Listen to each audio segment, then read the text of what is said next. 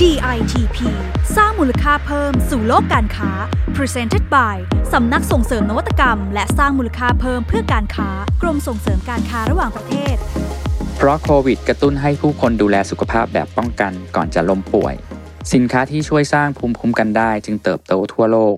ไปรู้จักเทรนด์ Immunity Boosting กับโอกาสของปลาลาไทย เราจะสร้างมูลค่าเพิ่มให้ปลาลาไทยตอบกระแสนี้ได้อย่างไร กับผมอัธพลสุจิรพิญโยกุล นักวิชาการออกแบบผลิตภัณฑ์ชำนาญการครับผม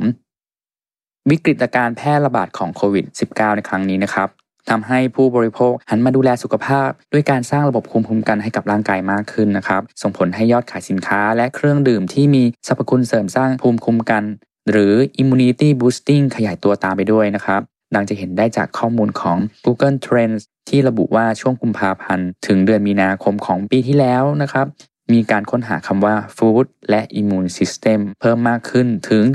670%เลยทีเดียวนะครับ ทั้งบริษัทวิจัย Innova Market Insights ซึ่งเป็นผู้เชี่ยวชาญตลาด FMCG จากเนเธอร์แลนด์นะครับ ยังเผยผลสำรวจว่า 6 ใน 10 ของผู้บริโภคทั่วโลกนะครับ มีความต้องการบริโภคอาหาร และเครื่องดื่มที่ช่วยเพิ่มระบบภูมิคุ้มกันในร่างกาย เพราะว่ามีความเชื่อว่าถ้าร่างกายแข็งแรงพอก็จะสามารถป้องกันเชื้อโรคต่างๆ ได้ดีขึ้นแบบอัตโนมัติ ซึ่งความเชื่อนี้นะครับจะทำให้ตลาดสินค้าเสริมภูมิคุ้มกันต่างๆนะครับมีโอกาสเติบโต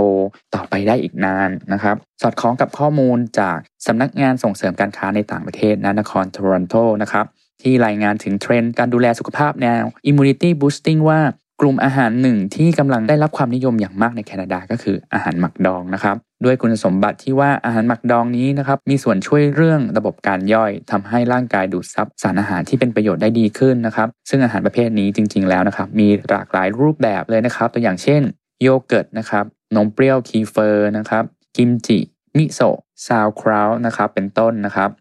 นอกจากนั้นนะครับสินค้าที่ได้รับความนิยมไม่แพ้กันก็คืออาหารที่มีกากใยสูง และสินค้าประเภทโปรไบโอติกนะครับซึ่งเป็นอาหารที่มีส่วนผสมของแบคทีเรียชนิดดีนะครับช่วยระบบการย่อยอาหารในลำไส้ใหญ่นะครับเพราะมีตัวเลขด้านสุขภาพที่น่ากังวลนะครับว่าชาวตะวันตกทุกวันนี้นะครับเป็นมะเร็งลำไส้ใหญ่เพิ่มมากขึ้นนะครับจากพฤติกรรมการทานอาหารแปรรูป และอาหารที่ใช้สารปรุงแต่งมากเกินไปครับ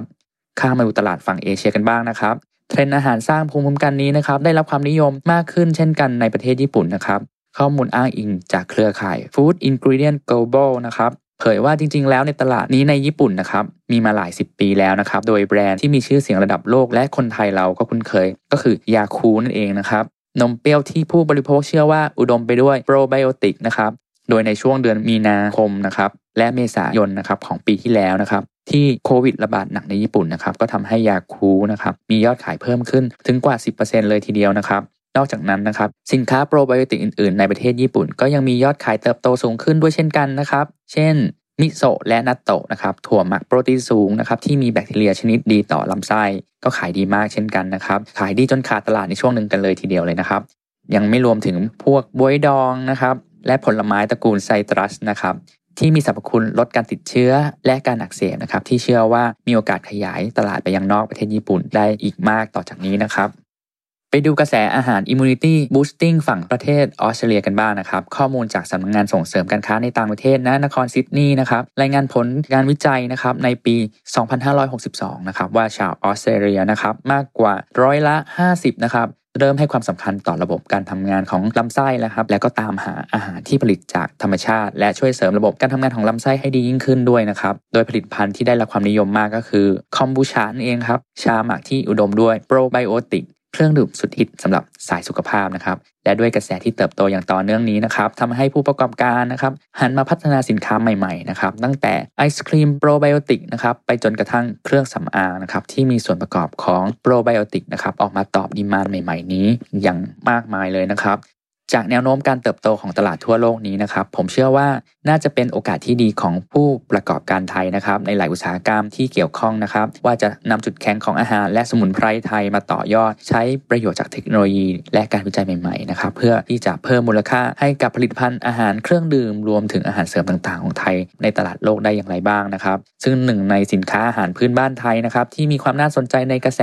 immunity boosting นี้นะครับก็คือปลาลานั่นเองครับ คุณผู้ฟังทราบไหมครับว่าปลาล้านะครับไม่ได้มีแค่ในเฉพาะภาคอีสานของไทยเราเท่านั้นนะครับแต่การหมักดองปลาจนมีกลิ่นรสที่เป็นเอกลักษณ์แบบนี้นะครับมีอยู่แทบทุกภาคของอาเซียนเลยนะครับเรื่องของเรื่องนะครับก็คือนอกเหนือจากความอร่อยความนัวของปลาล้าที่หลายคนติดใจเนี่ยนะครับปลาล้ายังมีประโยชน์ต่อสุขภาพมากกว่าที่คิดด้วยนะครับจากข้อมูลการวิจัยทางวิทยาศาสตร์ พบว่ากระบวนการหมักปลาล้าทำให้โปรตีนจากเนื้อปลาถูกย่อย จนมีอนูเล็กลงนะครับ จึงดูดซึมเข้าสู่ร่างกายได้ง่าย ทั้งการหมักยังเป็นการทำให้เกิดโปรไบโอติกที่ช่วยให้ระบบภูมิคุ้มกันแข็งแรง และปลาล้ายังมีกรดไขมันดี มีโอเมก้า ถือว่าเป็นแหล่งโปรตีนชั้นดีเลยนะครับสำนักงงานมาตรฐานสินค้าเกษตร และอาหารแห่งชาตินะครับ เผยว่าปลาล้ามีตัวเลขการผลิตสูงถึง 40,000 ตันต่อปี และขยายตัวอย่างต่อเนื่องด้วยนะครับ โดยมีมูลค่าตลาดในประเทศกว่า 800 ล้านบาทเลยทีเดียว ส่วนการส่งออกไปยังต่างประเทศนะครับ เรามีตลาดใหญ่อยู่ในประเทศเพื่อนบ้านของเรานะครับ ได้แก่ลาว เวียดนาม กัมพูชา และทวีปอื่นๆนะครับที่มีคนไทยอาศัยอยู่นะครับ รวมมูลค่าปีละไม่ต่ำกว่า 20 ล้านบาทนะครับ นับว่าเป็นสินค้าที่ยังมีโอกาสเติบโตอีกมากเลยนะครับ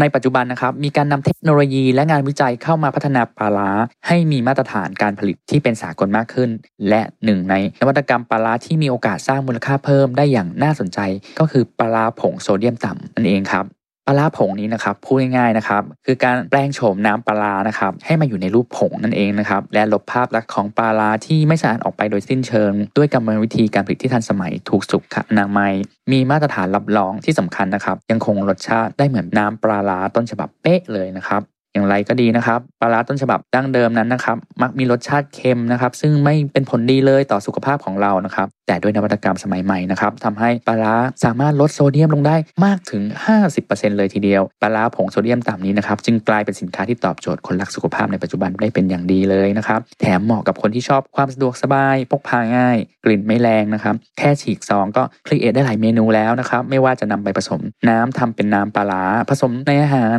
หรือโรยข้าวเพื่อเพิ่มรสชาติหนัวก็ได้นะครับ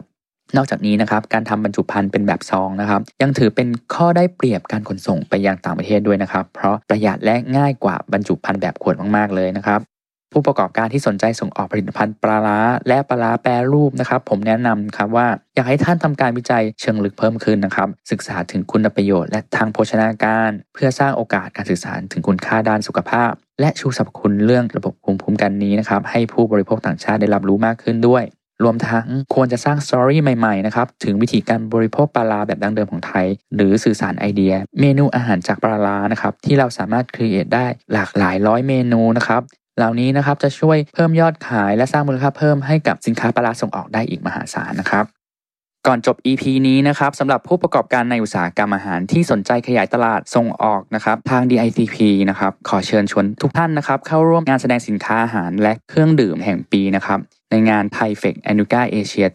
2021 The Hybrid Edition นะครับ โดยในช่วงการจัดงานนี้นะครับ จะมีทั้ง Live Streaming ที่เปิดโอกาสให้ผู้ประกอบการนำเสนอสินค้า และประชาสัมพันธ์แบบ Real Time รวมถึงแพลตฟอร์มออนไลน์ Business Matching นะครับผ่านวิดีโอคอลนะครับให้บริการด้วยนะครับ ใครที่สนใจลองเข้าไปดูข้อมูลเพิ่มเติมได้ที่ www.titp.go.th นะครับ หรือโทร 1169 นะครับ สำหรับวันนี้นะครับ ผมอัธพลสุจิราพิญโยกุลนะครับ ลาไปก่อนครับ สวัสดีครับ